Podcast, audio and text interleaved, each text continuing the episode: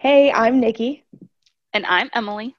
and welcome to That Six Letter Word, a podcast about being 20 something and living with that six letter word that no one wants to hear cancer.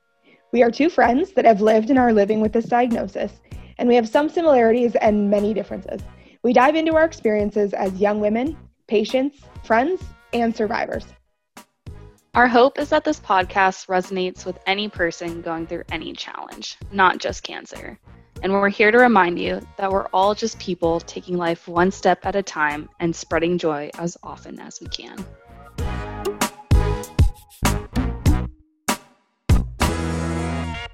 Hey, Nikki. Hey, Emily, how are you? I'm good. How are you?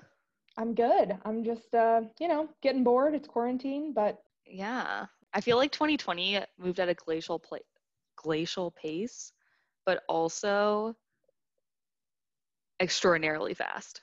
yeah, I If that makes any way. sense. A hundred percent. I'm like, I can't believe that. For me, it's weird because I'm hitting all these milestones. It's been one year since like I went to the hospital. One year since I started chemo. Like I'm moving through those milestones right now. So I'm like, I can't believe it's been a whole year because it feels like it was five lifetimes ago. And then I'm also like, nothing happened this year. It moved so quick. Like, what did I do in 2020 other than like redecorate my apartment 14 times? Like nothing happened. but whatever. Yeah. Yeah, no, I feel that. I felt like we were in March for forever. And have you seen those memes that it's like January, February, March, March, March, March, March, March December? that is I how feel- I feel. yeah, I feel like that is very accurate. Oh man. Well, welcome back to another episode of that six letter word. I'm glad you tuned back in. Yeah. And today we're talking about fertility treatments. This is something that we both went through um, before starting any kind of cancer treatment. I know that I obviously did it really quickly before I actually started treatment, and you did it kind of as the the pre what's the right word? The insurance plan, right? Yeah, I did it as the insurance plan just because I knew I eventually would have to get chemo and radiation. And so I made the executive decision to do it when I was more fertile versus wait a little bit while longer and decrease the I'd have I'd run the risk of decreasing my fertility. So yeah, I think that's kind of how we differ. But we decided that we wanted to touch on this because I know we keep mentioning it in other episodes and we get a little bit into it, but we just wanted to take an episode to explain everything. And this will probably be a shorter episode just based off of our very limited knowledge of fertility. Um, so, yeah. Yeah, so this is, I guess we should make it clear. Obviously, neither of us are doctors. And if you're thinking about this or looking into it, obviously talk with your doctor, a real person who's a licensed professional. Our goal here really is to just kind of explain what the experience was like from the perspective of someone, I think for both of us who hadn't really heard much about it. I had a couple friends who had kind of looked into it before, but I really, I, I didn't know a lot about it. And I guess kind of the first thing we should talk about is that I don't know if it's super well known that chemo is something that threatens your fertility. Um, I guess probably the amount of young people that you know who have been through chemo probably isn't that many. So that maybe is why we don't hear a lot about it. But I think even in people who are young and have gone through chemo, you know, fighting the cancer tends to be the priority. And so this doesn't always come up with those people until it's too late. So this is something that we were both lucky our doctors kind of right off the bat said to us, like, hey, chemo can be a high risk to your fertility. And so we had the opportunity to kind of look into this quickly. But I think that's, you know, our biggest goal here is to just spread that awareness and kind of you know share what our experience was like from a non-official medical perspective we both think we're experts now that we've spent so much time in offices but unfortunately neither of us have the degrees so Yeah, no. I mean, my only inkling of anything fertility was I've known people who have tried or who have gone through IVF. And so in my mind, and I knew freezing eggs was a possibility and all of that, but I had never really had to face the actual challenge of being told, hey, you have this diagnosis and I know Nikki yours was very much expedited in the process, but mine was kind of a simple, hey, you're gonna have to have it one day, and do it now or do it later. It's up to you. And so I chose to do it sooner rather than later. Yeah. And yeah, I guess the flip side, mine was very quick. I talked about this a little bit, but kind of within the day of my first diagnosis, I met my oncologist. And within, I mean, an hour probably of hearing, like, hey, you know, we found this tumor. We're pretty sure that it's cancerous. We think it's lymphoma, but we don't know which type yet. Either way, we're going to start chemo in probably three weeks. And you are a 24 year old woman who's pro- woman, excuse me, who's probably really fertile right now. Um, you should look into freezing your eggs because the chemo will be high risk to your fertility. And so mine moved really quickly. And my doctor kind of told me, like, you have three weeks to get this procedure done. Um, then I'm starting chemo. And so if you can't do it quickly, we won't do it at all. Uh, so mine moved a lot more quickly. Either way, I'm really glad we did it. And I think something too that I, I knew I probably wanted kids, but I was 24. I really didn't have any plans to do that. So this was, I think for me too, just an insurance plan. And I guess for anyone going through this, whether you want kids or not, if you're able to do it, it's a really, uh, we're really fortunate that we were able to get this insurance plan for lack of better terms um, even if we don't decide to use them it's really nice knowing that we can given everything we've been through i think yeah and i mean if we decide that this isn't the path we want to go down or we have so many leftover eggs i know i personally want to donate them anything like that but I think that what you just touched on, Nikki, kind of gets us into our topic of so, how did you get referred? To your fertility doctor? Yeah, so I mean, like I said, mine was quick. So my oncologist, like within that first hour, said, "Hey, you know, um, we expect chemo to start in about three weeks. You should look into freezing your eggs if you're interested." And she wanted me to talk to my OBGYN immediately about that. Unfortunately, the hospital that I was at worked with my OBGYN practice. So a doctor from my gyno was in the hospital rounding. So that same day, I saw a gyno who works with my gyno that I usually see and kind of talked to him for, you know, 30 minutes about what I was about to walk into. And he referred me to a fertility doctor that day. So I went and saw a fertility doctor the first day I got out of the hospital. Um, I went to the hospital on Friday, went through all of my initial tests, got out on Tuesday, and saw the fertility doctor Wednesday to start this whole process.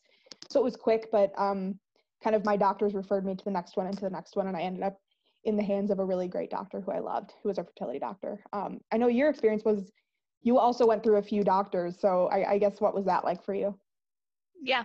Um, so about my two week post op appointment, I met with my neurosurgeon and then also my neuro oncologist, and obviously knew that this was cancerous at this point, and they recommended that I meet with the oncology obstetrician on staff, or I mean, there are a ton at MD Anderson.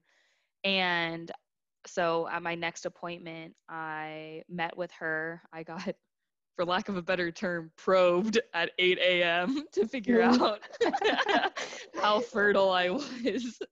Um, side note, extremely fertile.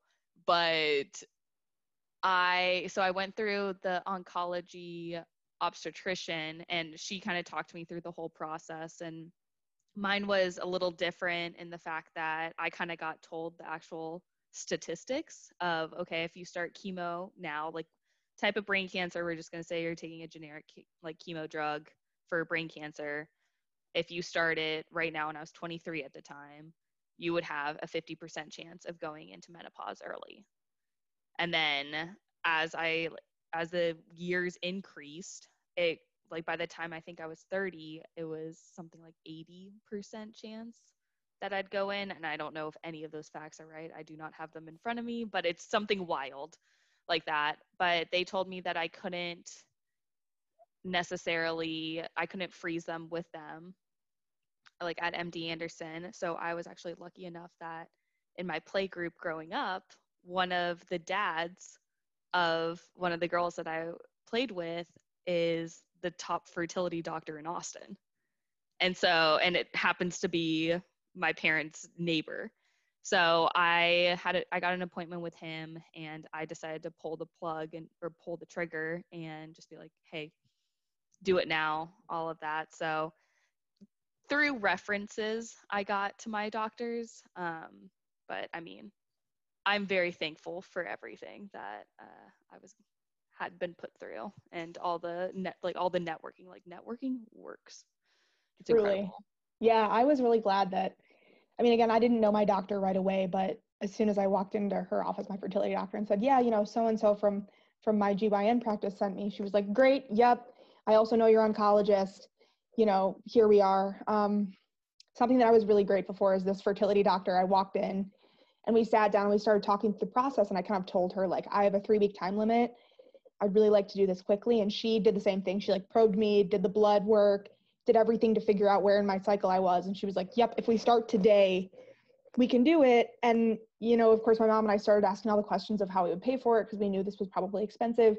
She was really awesome because she said, like, I don't care. We're going to figure it out. I want to do this for you. If we have to make it a plan over several years, we'll do it. So I was really fortunate that my doctor, I think, given my circumstances, willing to work with me. But something else that, I mean, both of us, you found it first, but we were both able to go through a an organization that helped pay for mostly the drugs is what they technically cover. So I do you want to mm-hmm. talk about liz Livestrong and how you found them or yeah. You were first. Yeah, yeah. So I so at my fertility practice, uh, given the fact that I was a cancer patient, the nurse of my doctor, as she was walking me through how to inject yourself, all of all of the different things that you actually have to do to your body, we were talking about costs and everything and she brought up this organization livestrong and it's like specifically the fertility division.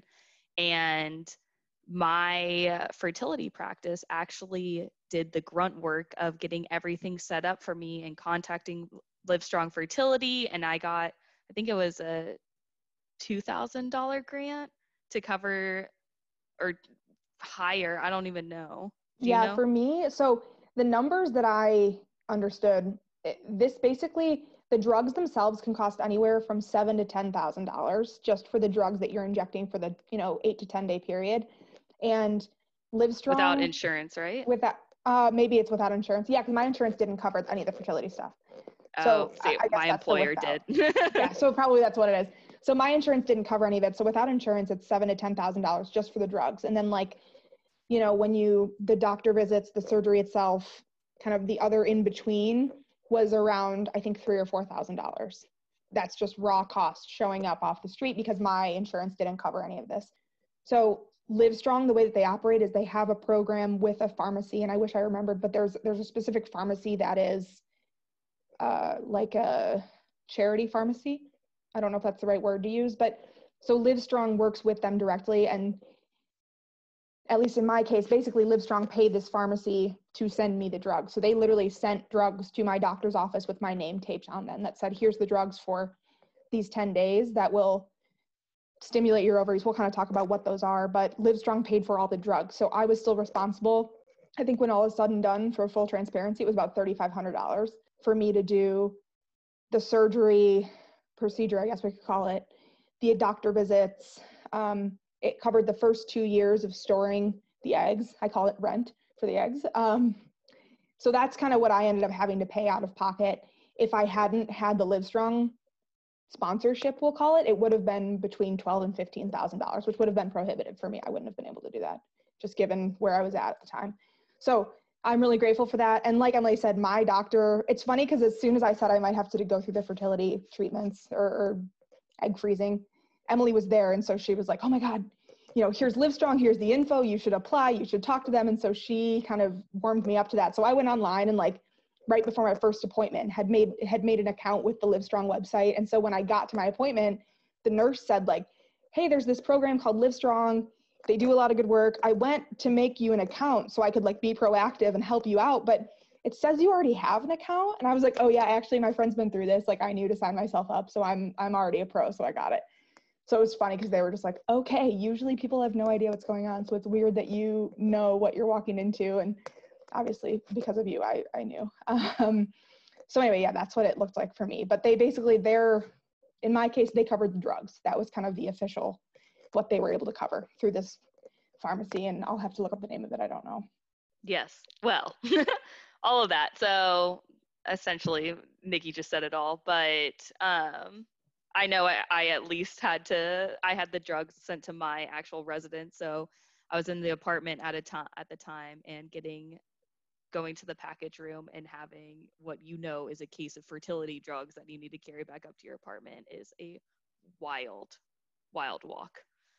Um, but yeah, I mean, I know like through all of our, or at least through like all the fertility preservation process, there's like a ton of paperwork that we had to go through even before starting. And i know i think that's more for like i i know i was like injecting myself and then also going to all of these appointments to grab like to sign contracts and sign documentation and i had to get my blood drawn every 2 days and at the end every day to just test my see where my hormone levels are see how my follicles is what they call them in your ovaries um, how those were maturing because i guess like before the egg drops it's a follicle and so they start they like were measuring how big my follicles were getting at every doctor's appointment which was every three days um, and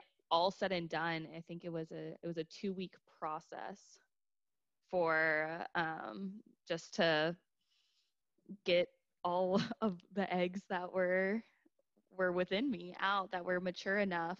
Um, and i know at least when i went through the injections i was injecting myself and i was mixing it myself and it is very nerve wracking because i was like what if i do not hit the right place? Like all of this stuff. And my nurse and doctors were great and they gave me a rectangle on my body that was right above like right below my belly button and up down towards like my upper thigh.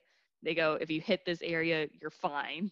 Just don't worry about it. And so i would sit down and do it in my leg. But i don't know it's just it's and i remember i think it's about 36 hours before the actual procedure you have to inject yourself with like human growth hormone.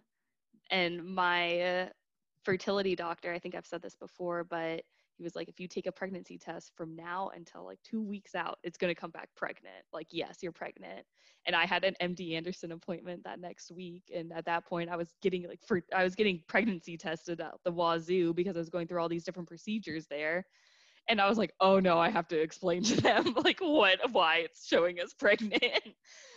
oh, but it it was it was just a lot.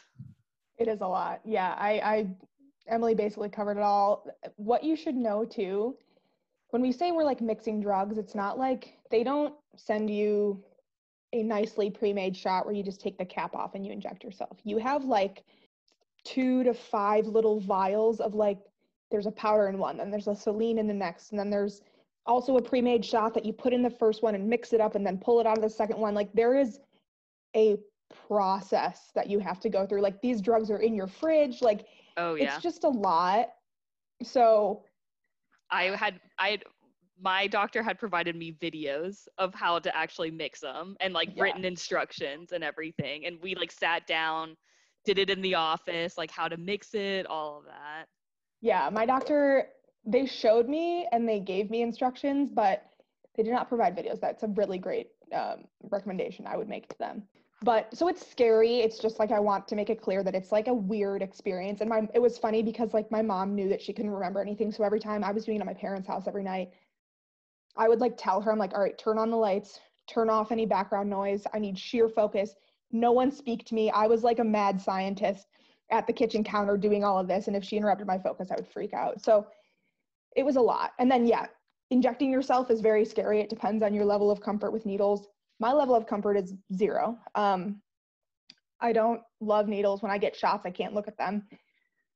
And what's crazy is while I was doing this, I was still on blood thinners, and the blood thinners that I were on were via injection. So I had two vials of blood thinners twice a day and this hormone shot. So I was injecting myself five times a day for these two weeks that I was doing this. I have a picture of my stomach. Like there were just, I was doing it all basically in like my belly fat area. And I mean, there's spots everywhere because I was injecting myself five times a day for two full weeks. The very first time I went to do the injection, I told myself I was going to do it and I like sat down. I was ready to go. And then as soon as I got the needle even close to my skin, I hysterically broke down, couldn't do it. My mom had to do it every single time. So like those two weeks, there was one night where I went to dinner with a few friends and like we had to leave. My mom came with me, first of all. It's a good thing she's friends with my mom's friend, or my friend's mom, excuse me. So we all went out to dinner together and then we had to leave like the restaurant at like 9.55 to go inject me in the car at 10 p.m. on the dot. Like it, it's a very weird thing. So I just want to be transparent that like it's scary and you're like in the car injecting yourself in a parking lot while your mom's injecting you with drugs that you had to pre-mix ahead of time. Like it's just it's a very weird experience that I I don't wish on anyone, but if you're doing it, find a friend, take videos, take notes, do your best. I, yeah. And I mean that's also a good point to touch on is it would had to be on like the exact time morning and night. I remember I I shot up in air quotes in the bathroom of a restaurant. I like yeah. had my little lunchbox with like my uh, ice pack in there with my pre mix like with my mixers and all of that and I was in the stall and just injecting myself and if anybody had looked under the stall I think they thought I was going to shoot up with heroin. It's I forgot about that. yeah, it's a lot. And yeah, and it's just it's crazy because like I said I was doing the blood thinner so it was just everything was like certain times and yeah, it was it was scary. I remember too the morning that I shaved my head. I was doing these meds and I like my appointment was at like 9 a.m. And my dad came with me because my mom knew she like wouldn't be able to sit and watch me shave my head. But then it was like 9:55 and we weren't done at the salon yet. We literally had to call my mom. She had to drive to the salon separately, meet us in the parking lot. I had to get in her car for her to shoot me up in the parking lot of the salon. Then I'd like go back in and finish my haircut with my dad, and she just left. Like it, it's just it's a very weird time that when we go back through the details, we're like, what the fuck was going on? Like, how were we doing this and acting like things were normal? I mean, we probably weren't, but it's a lot. Um, so that's the two weeks leading up to the procedure, I guess. Is there anything else about that time that you remember really specifically? I just remember shooting myself up. Yeah, there's doctor's appointments almost every day. You're getting blood work. They are probing. They're they're doing ultrasounds. What do they call it? They're doing vaginal ultrasounds like every two to three days to look at and your they're ovaries. Getting, up in there. They're, They're going into the ovaries. They're in there. It is not ideal. Uh, it's an experience. So yeah, and that's happening like every two or three days. It's a lot of appointments. I I really I think a lot about if someone who like both of us were able to I guess you were were you you were back to work but you were able to yeah. take the time to do this. I wasn't yeah, I was working at this point. Yeah, I was still working half days at that point. So yeah. I would schedule all my appointments in the afternoon, minus like the day of my procedure I just took off.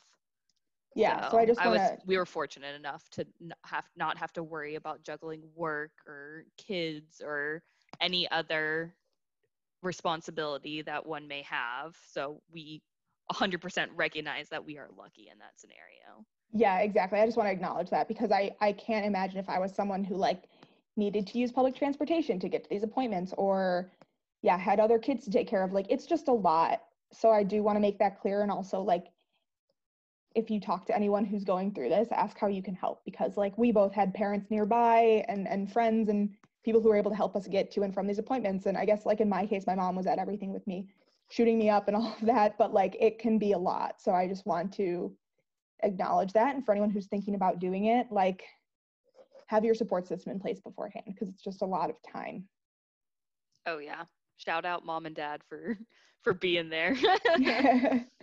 And oh also my sister because she came to babysit me the day of my procedure because my mom was freaking out because she had an appointment. She was like, I don't want Emily to be by herself. And so there came along Elizabeth with a little baby Madeline who was only two months old at that point, and she was just like, okay? And I was like, I'm fine. Leave me alone. It's fine. Yeah. So yeah, so I, I mean, I guess that's all the leading up. So do you want to talk about your experience in the procedure itself and kind of the immediate aftermath, or? Yeah, yeah, yeah. I can touch on that.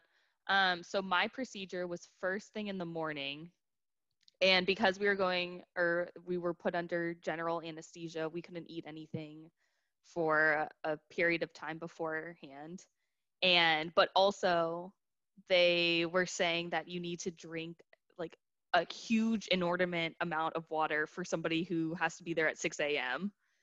And like, and I, mind you, I we were getting our blood drawn, like our veins were shot at this point. So morning of the procedure, I remember I was back in the in my procedure room before I was I, I don't know what it's called, like the getting ready room, like where Yeah, they were like- putting like in the Pre-op IV. kind of, yeah. Yeah, pre-op, but it was also post-op because I went back to that room. But I remember like the nurse was so dismissive and rude to me. And she was Oh, like, she was like, Well, I can't find a vein. Have you drank enough water? And I was like, one, it is 6 a.m. And two, that's all I've been doing. Like, I drink water like nobody's business. And my mom was there and she goes, I've she drinks water. I've seen it. Like, I see it. She drinks a huge amount. And the nurse goes, Well, we'll have to find a vein in your hand. And like being getting a vein in your hand can be really painful. I just want you to know that. And in my head, I was like, You bitch. That's so rude. And I can't. Oh my gosh. I'm I was upset. just like, I was just like, okay, like, fine. Like, I've been through brain surgery. I think I can handle an IV in my hand. And so I just remember that. And then the actual procedure was pretty short. I think I was like in total under anesthesia for only 20 minutes. Like I remember getting wheeled back at 6:45 and waking up and it was like 7:05. And I was like, "Oh my god," because it felt forever. But they ended up and I don't know how like the exact like process of getting the eggs out if it's like a vacuum So that- my the way that I've described it to everyone, the first thing that you should know is they like they like fill your stomach area with air so they have like space to move around. oh, I didn't know that. So that's like why you're so stupidly bloated after. Part of it is that like they literally inject some air into the area so that like they have space to maneuver is what they explained to me. So that's crazy, first of all. And that's why we were like wicked bloated afterward, which I'm like we'll get into. But my understanding is that they basically like stick needles in the ovary and yeah, like I this is so disgusting. I think of it like a straw where they like stick it in and then like pull it out. And like the, the sound effect. That's my understanding. I we need a doctor to explain it to us because clearly we don't know. But basically, yeah, they put you under. They add air to your system to give them space to work, and then they like vacuum it out, and it's short. I mean, I remember I woke up afterward, and I was like, "Mom, did they do the procedure? Like, why am I back in the pre-op room? Like, what happened?" My mom was like, "Yeah, they're done. It's been like 30 minutes. What are you doing?" Like, I had no idea what year it was, so that was odd. But yeah, that's the procedure. It's short it's anesthesia, so you have to take time to wake up. And like I get really sick with anesthesia, so I was sick afterward. That's normal for me. But then you're just bloated. Yeah. And they ended up getting 27 eggs from each of my ovary, or not from each, in total from both of my ovaries. Um, they found out that four were immature, so they have to reach this like certain size before they become quote unquote mature. It's like a certain millimeter that they have to be. So super small. But um, some of them didn't reach that size, so they were classified as immature.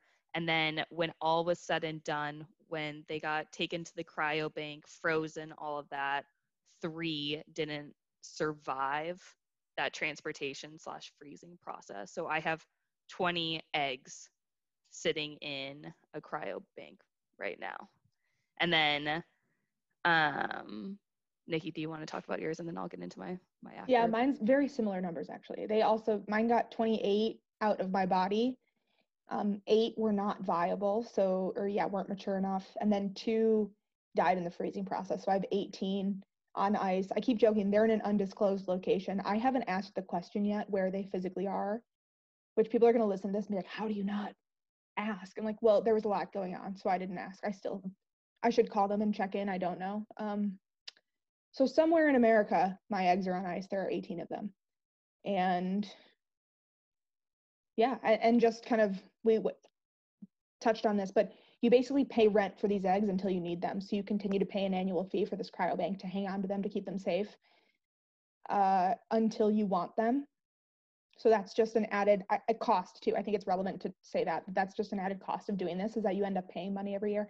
It's not wicked expensive. I think mine is like I want to say it's 450 a year. I don't know what yours is. Oh, see, mine is like you can kind of get like bulk prices. See, And that, so that might, year- might be that too. I, I need to ask. I don't know. Yeah, so I I know this because I just got a bill in the mail to Yeah. re renew my lease.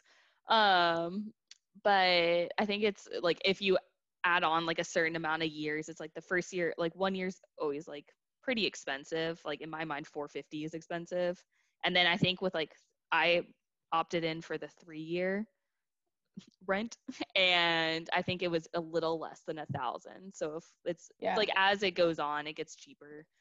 Um, but it is also a cost. And one of the things and i'll get back to my whole side effect thing that i had after it but one of the things that stuck out in my head was like when we were signing all the documents we got slid this piece of paper that was like okay like if you do end up having to use one or multiple of your eggs here is the total cost.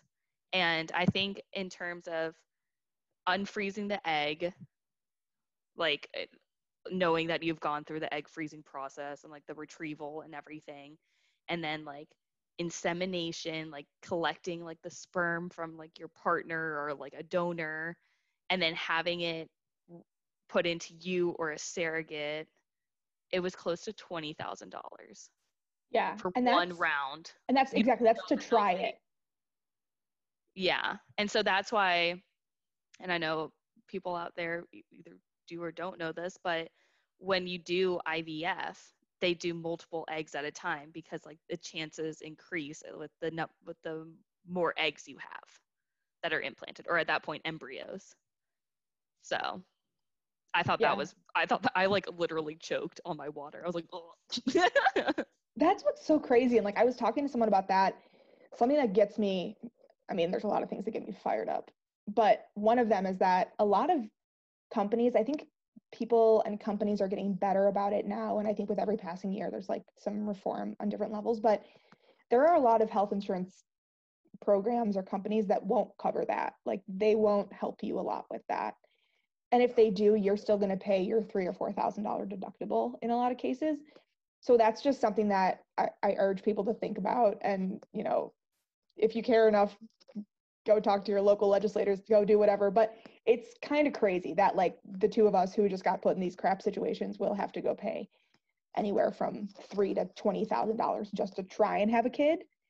Uh, it's kind of wild. So just I don't know, something to think about. I don't want to get too political, but I think it's worth talking about. And as you look into healthcare, if you're in that industry, if you're looking at your company programs, um, it, it's just really interesting and it could be prohibitive for people. Yeah, and I was, and I'm lucky that I work at a company that gives you up to a certain amount for fertility treatment. So, Yeah. I mean, but granted, I still had to meet my deductible on that. But I, sorry, one real quick thing. But I remember I did get, I was put in touch with somebody who was talking about all the healthcare companies organizations com- like any corporation needs to provide fertility um, preservation or like family planning or anything like that in their healthcare. And i actually wrote a little blurb to the texas legislature being like this is why this is important and all of that but That's awesome. that's actually just came back there it is There we go. um, yeah. Okay. Now sliding right back into the after. Um, so I, Nikki's and my experiences were a little different after. Um, one, I didn't know that they had bloated me with air, so that was something I just learned right now. Um, but they also, when I was going through all of my fertility treatments, they were concerned that they would overstimulate my ovaries meaning that they would essentially like just keep stimulating. I don't even know like what the right term is for it but it's incredibly painful. And my fertility doctor was like if you have it you know you have it. Like it hurts to walk. It hurts to do any like bare minimal activity and when i got the call like i think it was like 36 hours before my procedure I don't know if it was like shown in my blood work or whatever, but I was at risk of that. And so I got put on these antibiotics they said as like in quotes precaution. And and then i also had to like schedule my like procedure stuff that day um before. But my after i was in agony like i slept with a heating pad which is probably not super fire like fire safe not recommended um, yeah i would not recommend it but like i did it and I slept for a with a heating pad for like at least a week after. Uh, it hurt to walk. It hurt to go over bumps in my car. It hurt to laugh. It hurt to sneeze. It hurt to cough. Anything. Um, and I looked like I was about to enter my second trimester of pregnancy. Like I was bloated out the wazoo. And I mean, I know you, um, like we just had Haley and um, like the rest of the college gang on, but like they were with me. The Haley and Emily Smith were with me those days after my fertility treatment. Like it sucked, and I took an old shoulder surgery pain pill just to get through the flight. I was just like, I just need to sleep. um, and so that was my experience with it. And so my recommendation is if you don't through it just based off of my experience don't it's not like if you're thinking about it like just as a insurance policy if you're like in your early 20s don't that's that's my advice like it's not worth that's fair i mean yeah I, like i said mine was kind of different afterward i was very bloated i definitely looked the part of like i looked like i was probably two months pregnant for about two weeks which bothered me a lot. But um, I didn't really have any pain. It just, I felt bloated. Like I always felt full and I always felt like I was waddling, like kind of that experience. I didn't really have any pain associated. So I was really lucky on that front. Um, the one thing I will say that my mom and I kept talking about was this was happening between me getting the different biopsies and me getting a full diagnosis. So I think this was like the most positive thing that happened in that whole first six months for us because it was really just like okay, like you have cancer, you're going to do chemo, it might threaten your fertility. Like there was so much happening that the fact that we were able to do this and do it quickly and that it was enabled by all this other stuff, I feel really lucky that I was able to just because there was so much other scary shit going on that having this insurance plan was really good. And like Emily said, I, yeah, it's a lot of money and a lot of pain and time if you don't have to, if you're young. If you're getting older and you're able to find the time or you know you and your doctor agree that it's necessary for one reason or another it, it's doable but it's not a fun thing. It's not a holiday in any way. Uh, that's for sure. Even though i did get time off of work for it so like hey. you got to take what you can get you know oh, yeah. Um, nikki do you want to touch on kind of your after especially with going through like chemo and everything yeah. So, I mean, one of the other things that was interesting, so I, like I said, I did all the egg freezing stuff right before I started chemo. So I froze my eggs probably like a Monday or a Tuesday, and then I started chemo the following Monday. So this all happened really quick. Something else during chemo that I wanted to touch on, kind of just related to fertility. There's, like Emily said, kind of the risk of chemo is that your ovaries will shut down as if you were going through menopause. It induces premature menopause. And kind of a way for them to lower the risk of that. And again, statistics in terms of how much it lowers the risk, I don't know. I'm sure someone told me and I probably doesn't didn't listen. My mom probably has it written down somewhere, but there are ways for them to like simulate menopause in your body while you're going through chemo. So it almost tricks your body into thinking you've already done that so it doesn't happen for real, I guess is the best way that I can explain it. So when I was going through chemo, there's a drug called Lupron that I got. It's a shot. They give it to you in your butt every like 28 days and it's something that like effectively turns your ovaries off and so it tries to cut them off from the rest of your body such that the chemo which has highly toxic or i'm sorry such that your blood which has highly toxic chemo flowing through it will interact with your ovaries just a little bit less and less and pose less risk to them like permanently shutting down is kind of the layman's term way that i would explain it so that's a drug that was covered by my insurance and so my doctor basically said like it won't hurt you it will induce menopause while you're going through chemo when you're done, you'll just stop taking the shot. And within a month or two, your body will kind of be back on a normal operating rhythm, we'll say. But during, they kind of actively turned my ovaries off. And so that reduced the risk of chemo causing this, you know, unalterable lack of or loss of fertility.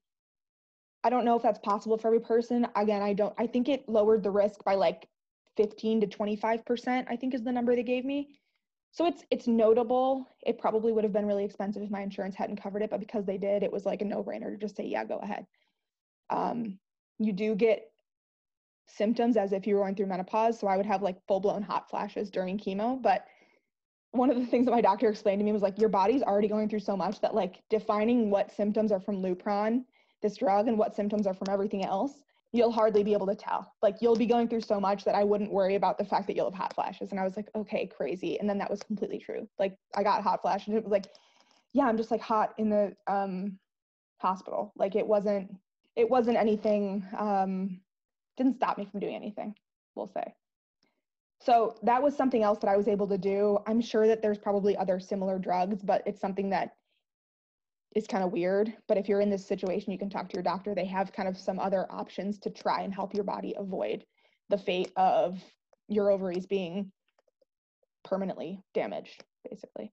So that was my experience.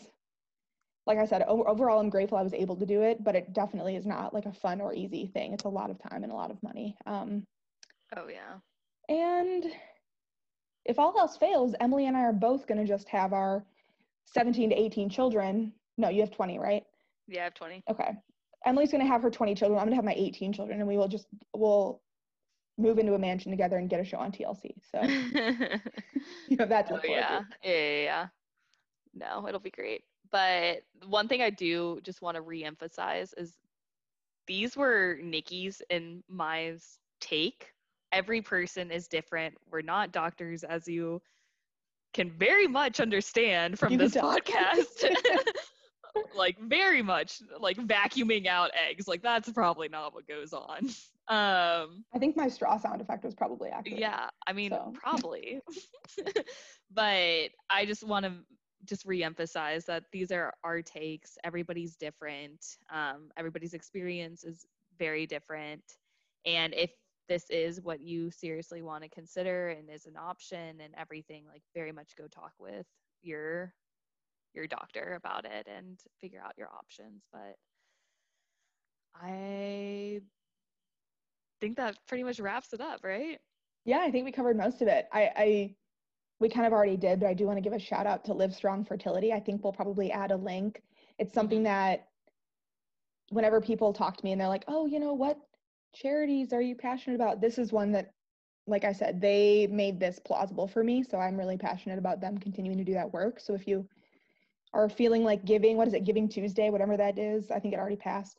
Yeah, whatever. already passed. we're trying to throw, you know, twenty dollars at a charity that does good work. We might add a link to Live Strong. They helped both of us be able to do this.